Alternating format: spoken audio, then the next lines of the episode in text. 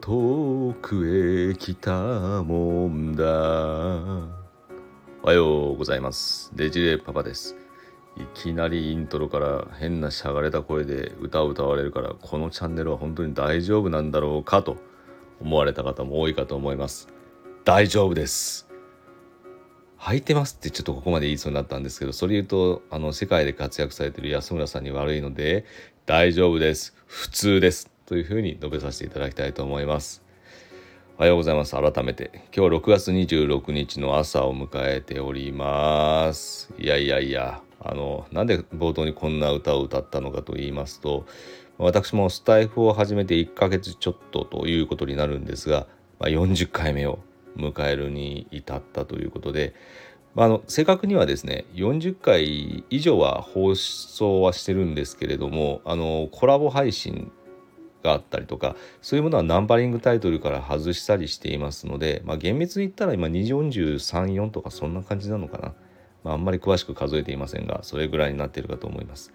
ただナンバリングとしては今回40回目っていうこともあってですね、まあ、勝手に一人で記念日と称して放送をさせていただいている次第です。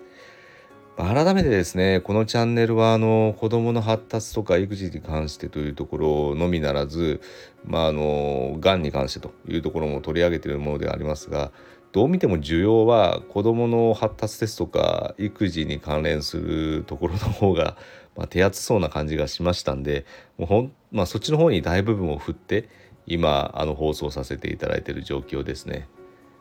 で今日ですねちょっとお伝えしようかなと思っていたところはあの私今あのブログとか書籍の方とかもいろいろと手がけてはいるんですけれども、まあ、その中で今梅雨が明けたら、まあ、今度は夏休みが来ると。夏休みにとったら子供にとってあヒャッホーみたいな感じにはなるかと思うんですけどもただあのもともと発達特性をお持ちの子供に関してはこの夏休みの過ごし方また親御さんのどうあのこの子どもたちを過ごさせてあげるかといったところを、まあ、考える、まあ、ちょうどいい1ヶ月前のタイミングでもあるということでですねちょっと今その情報を取りまとめているというところでもあります。で私の子もあの今就学してまあ小学校1年生ということになるんですけどもやっぱりですねうんあの小学校1年生だとまだ足し算とか音読とかその辺りになりますので、まあ、顕著な差というのは開きにくいところはあるかもしれないんですがこれがあの学年が上がっていって、えー、まあまあ高学年になってくるとですねかなり顕著に差が開いてくるケースもあるというところもありますし、まあ、その頃までには子どももちょっと発達上、うん、なかなかストレスを抱えやすい状況になってしまっているので学業そのものがうまくいかないといったところも問題になっているケースがあると聞いています。まあ、いわゆる LD learning disorder 学習障害学習症ですねといったものも言われているような状況で早めにどれだけ、えー、我々親もしくは先生の方が介入してあげるかといったところが重要されているところでもあります。でこの夏休みはその1学期の遅れをゆっくりとでもいいので取り戻していくというようなタイミングでもありますのでまあ本当は子供としたらですね夏休みなのでもうしかもコロナが明けて初めての夏休みですからねもう外でヤッホーいとこう遊びたいもしくは大自然の中でこう駆け巡りたいというところももちろんあるかとは思います。まあ、それをメインにするのは当然大事なことかとは思うんですけども徐々に徐々に子どものその、えー、進捗や特性に応じたあの学業の支えといったものも行っていくことを考えていく時期にもなってこようかなとは思います。でよく耳にする機会はあるんですけどもあの例えば小学校低学年であった場合は他の子はスラスラとひらがなをかけてるのにとか、まあ、小学校の中学年ぐらいだったら2桁計算ですとか掛け算というのは割り算もできる子が多いのにとかであと高学年になってくるとですねまああの記述問題や自分の意見を変えたりすることができる子はどんどん増えてきますのでそうなってくると今自分の立ち位置から考えてできないということがさらにこう溝が広げられているという感覚になると、まあ、それだけで心を痛めてしまう生きづらさを感じてしまうといった子どもも少なくないと聞いています。実際あの海外の事例でもですね2019年にケンブリッジ大学からも報告になっているのはあの5歳から18歳の児童において、まあ、注意とか学習とか記憶に問題のある子どもと定型発達をしている子どもと比べた結果やっぱり音韻処理ですね。あの発語のところですとか、まあ、ワーキングメモリー短期の、え、記憶を有するところですとか作業記憶手足手先を、まあ、使ってののをこう反復して記憶する力ですとかそういうものとかがやはりあの定型発達の子たちに比べて、まあ、分野ごとにはちょっとさまざま違いはありますが苦労してるケース辛いと感じるという率が高かったといった報告も出されてるぐらいですのでやっぱりここのところの、まあまあ、いわゆるあの差となっている部分を、ま、どう補っていくかといったのが大事になってきそうですよね。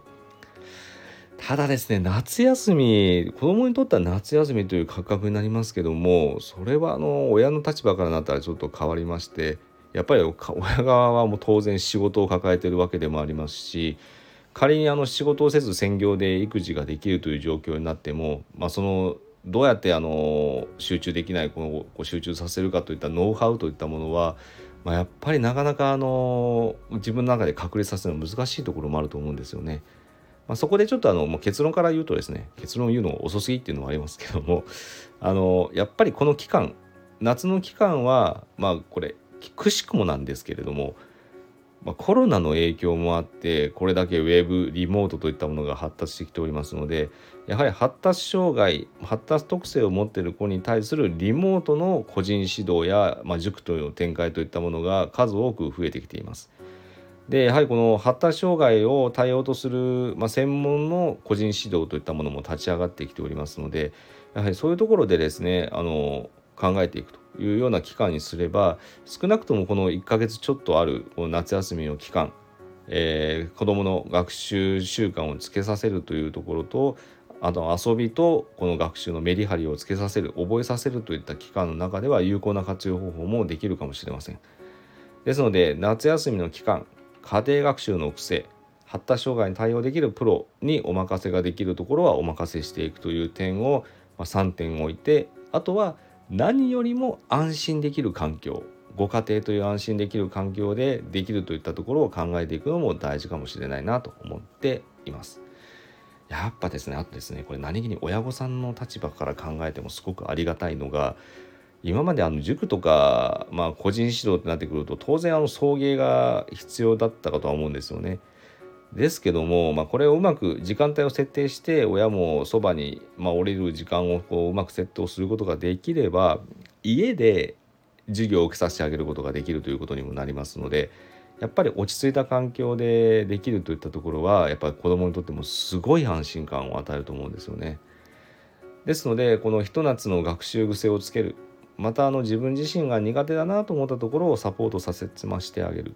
もしくはですねひょっとしたらあのこうものづくりとかそういうものに関してとか絵とかの描くのがすごい能力が長けててっていう子が仮にいらっしゃるのであればその能力をさらに特化させるためにそういうカリキュラムのあるような習い事といったものももちろんウェブの方でも展開されてますのでそういう使い方を考えていくのもこのひと夏のいい思い出になったりもするのかもしれないですね。まあ、そうしましてあの学習の癖をつけさせるというところと、まあ、せっかくの夏休みですんで外で開放的に遊んで子どもの心を解放させてあげるといったものの、まあ、合わせ技でなんとかいい思い出を子どもの心の中にも刻んでいくことができればなというふうに思いますね。というような感じで40回目の収録をここで一旦は区切りとさせていただこうと思います。まあ、次は目指せ50回ですかね。短いなスパンかと思いますけども、まあ、50回というのも一つの節目ですんでそこまではまゆるふわな感覚で続けていっていつかは100回というような流れを組んでいきたいなと思っています。今日も聞いていただきましてありがとうございます。皆様におかれましても良い一日、良い1週間となりますことを期待しまして、ここでお別れさせていただきたいと思います。それではまた次の配信でお会いしましょう。ねじれパパでした。